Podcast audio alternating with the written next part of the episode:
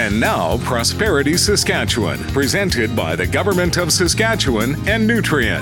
As the head of the Supply Chain Association in Saskatchewan, I'm often asked Will our suppliers be able to work on nuclear power plants? Well, on one front, we've been doing a lot already, specifically in water and air filtration. You see, Saskatoon is home to the Vaccine and Infectious Disease Organization, or VIDO. VIDO is Canada's Centre for Pandemic Research. It's a world leader in infectious disease research and vaccine development. They were the first Canadian agency to isolate the COVID 19 virus and are now in the process of developing a manufacturing facility for a vaccine. They also work with items such as TB and RSV. Now, given what they are working with, deadly viruses, they have serious air and water filtration systems as well as safety protocols from Saskatchewan suppliers. And there are several overlaps between supplying places like VIDO and nuclear power plants. I'm Eric Anderson from SIMSA.